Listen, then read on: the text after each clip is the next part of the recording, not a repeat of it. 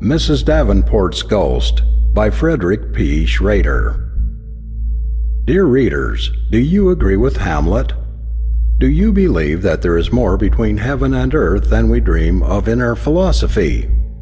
Does it seem impossible to you that Eliphas Levi conjured up the shade of Apollonius of Tyana, the prophet of Magi, in a London hotel, and that the great sage, William Crookes, drank his tea at breakfast several days a week, for months in succession, in the society of the materialized spirit of a young lady, attired in white linen, with a feather turban on her head. Do not laugh. Panic would seize you in the presence even of a turbaned spirit, and the grotesque spectacle but would intensify your terror. As for me, I did not laugh last night on reading an account in the New York newspaper of a criminal trial that will probably terminate in the death penalty of the accused. It is a sad case. I shudder as I transcribe the records of the trial from the testimony of the hotel waiter, who heard the conversation of the two Confederates through a keyhole, and of forty thoroughly credible witnesses, who testify to the same facts. What would my feelings if I had seen the beautiful victim with the gaping wound in her breast, into which she dipped her finger to mark the brow of her murderer? About three o'clock in the afternoon of February 3rd, Professor Davenport and Miss Ida Southcott, a very pale and delicate young girl who had submitted to the tests of Professor Davenport for a number of years, were finishing their dinner in their room in the second story of a New York hotel. Professor Benjamin Davenport was a celebrity, but it was said that he owed his fame to somewhat questionable means. The leading spiritualists did not repose the confidence in him that manifestly marked their regard for William Crookes or Daniel Douglas Home. Greedy and unscrupulous mediums, the author of Spiritualism in America thinks, are to blame for the most bitter attacks to which our cause has been exposed. When the materializations do not take place as quickly as circumstances require, they resort to trickery and fraud to extricate themselves from a dilemma. Professor Benjamin Davenport belonged to these versatile mediums. Aside from this, queer stories were afloat about him, he was secretly accused of highway robbery in South America, cheating at cards in the gambling houses of San Francisco, and the over hasty use of firearms towards persons who had never offended him. It was said almost openly that the professor's wife had died from abuse and grief at his infidelity. But in spite of these annoying rumors, Mr. Davenport, by virtue of his skill as a fraud and faker, continued to exercise a great deal of influence upon certain plain and simple minded folks, whom it was impossible to convince that they had not touched the materialized spirits of their brothers, mothers, or sisters through the agency of his wonderful power. His professional success received material ascension from his swarthy, Mephisto like countenance, his deep, fiery eyes, his large curved nose, the cynical expression of his mouth, and the lofty, almost prophetic tone of his words. When the waiter had made his last visit, he did not go far. The following conversation took place in the room. There is to be a seance this evening at the residence of Mrs. Harding, began the medium. Quite a number of influential people will be there, and two or three millionaires. Conceal under your skirt the blonde woman's wig and the white material in which the spirits usually make their appearance. Very well, replied Ida Southcott in a resigned tone. The waiter heard her pace the room. After a pause, she asked, Whose spirit are you going to control this evening, Benjamin? The waiter heard a loud, brutal laugh and the chair groaning beneath the weight of the demonstrative professor. Guess, how should I know? she asked. I am going to conjure up the spirit of my dead wife. And another burst of laughter issued from the room, full of sinister levity. A cry of terror burst from Ida's lips. A muffled sound indicated to the eavesdropper at the door that she was dragging herself to the feet of the professor.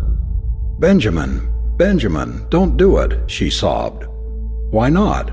They say I broke Mrs. Davenport's heart. The story is damaging my reputation.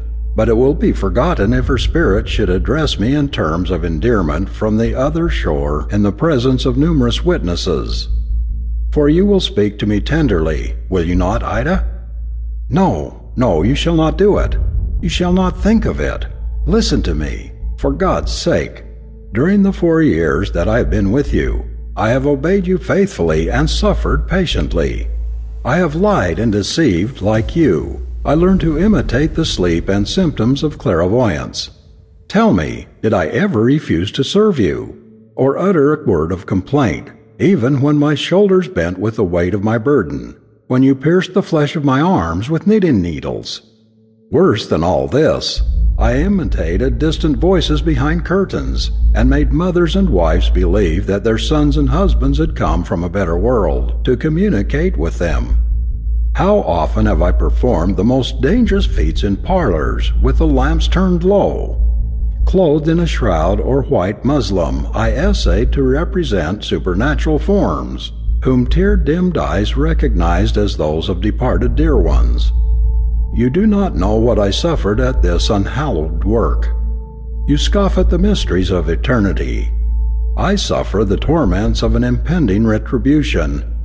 My God, if sometime the dead whom I counterfeit should rise up before me with uplifted arms and dreadful imprecations, this constant terror has injured my heart. It will kill me.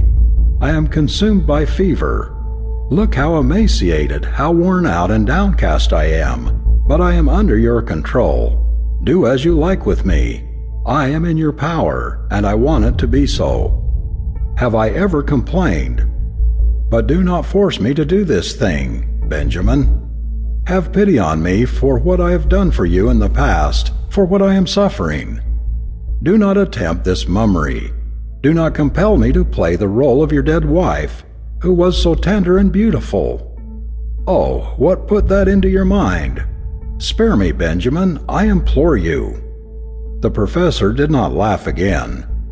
Amid the confusion of upturned articles of furniture, the eavesdropper distinguished the sound of a skull striking the floor. He concluded that Professor Davenport had knocked Miss Ida down with a blow of his fist, or kicked her as she approached him. But the waiter did not enter the room, as no one rang for him. That evening, forty persons were assembled in Miss Joanne Harding's parlor staring at a curtain where the spirit form was in process of materializing. One dark lantern in a corner of the room contributed the light that emphasized the darkness rather than relieved it. The room was pervaded by profound silence, save the quickened, suppressed breathing of the spectators. The fire in the grate cast mysterious rays of light, resembling fugitive spirits, upon the objects around, almost indistinguishable in the semi gloom. Professor Davenport was at his best this evening. The spirit world obeyed him without hesitation, like their lawful master. He was the mighty prince of souls. Hands that had no arms were seen picking flowers from the vases. The touch of an invisible spirit conjured sweet melodies from the keys of the piano. The furniture responded by intelligent rappings to the most unanticipated questions. The professor himself elevated his form in symbolical distortions from the floor to an altitude of three feet, indicated by Mrs. Harding, and remained suspended in the air for a quarter of an hour, holding live coals in his hands.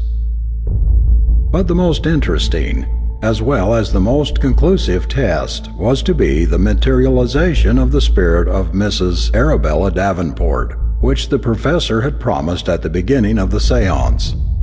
The hour has come, exclaimed the medium. And while the hearts of all throbbed with anxious suspense, and their eyes distended with painful expectancy of the promised materialization, Benjamin Davenport stood before the curtain. In the twilight, the tall man with the disheveled hair and demon look was really terrible and handsome. Appear, Arabella, he exclaimed in a commanding voice, with gestures of the Nazarene at the sepulchre of Lazarus. Suddenly, a cry burst from behind the curtain a piercing, shuddering, horrible shriek, the shriek of an expiring soul. The spectators trembled. Mrs. Harding almost fainted. The medium himself appeared surprised. But Benjamin recovered his composure on seeing the curtain move and admit the spirit. The apparition was that of a young woman with long blonde tresses. She was beautiful and pale, clad in some light, whitish material. Her breast was bare, and on the left side appeared a bleeding wound, in which trembled a knife. The spectators rose and retreated, pushing their chairs to the wall. Those who chanced to look at the medium noticed that a deadly pallor had overspread his face, and that he was cowering and trembling. But the young woman, Mrs. Arabella, the real one, whom he so well remembered, she had come in response to his summons, and advanced in a direct line toward Benjamin, who in terror covered his eyes to shut out the ghastly sight and with a cry fled behind the furniture. But she dipped the finger of her thin hand into the blood from her wound and traced it across the brow of the unconscious medium, the while repeating in slow, monotonous tone that sounded like the echo of a wail, again and again, You are my murderer! You are my murderer! And while he was rolling and tossing in deadly terror on the floor, they turned up the lights. The spirit had vanished, but in the communicating room behind the curtain, they found the body of poor Miss Ida Southcott with horribly distorted features. A physician who was present pronounced it a heart stroke. And that is the reason that Professor Benjamin Davenport appeared alone in a New York courtroom to answer to the charge of having murdered his wife four years ago in San Francisco. End of story 6.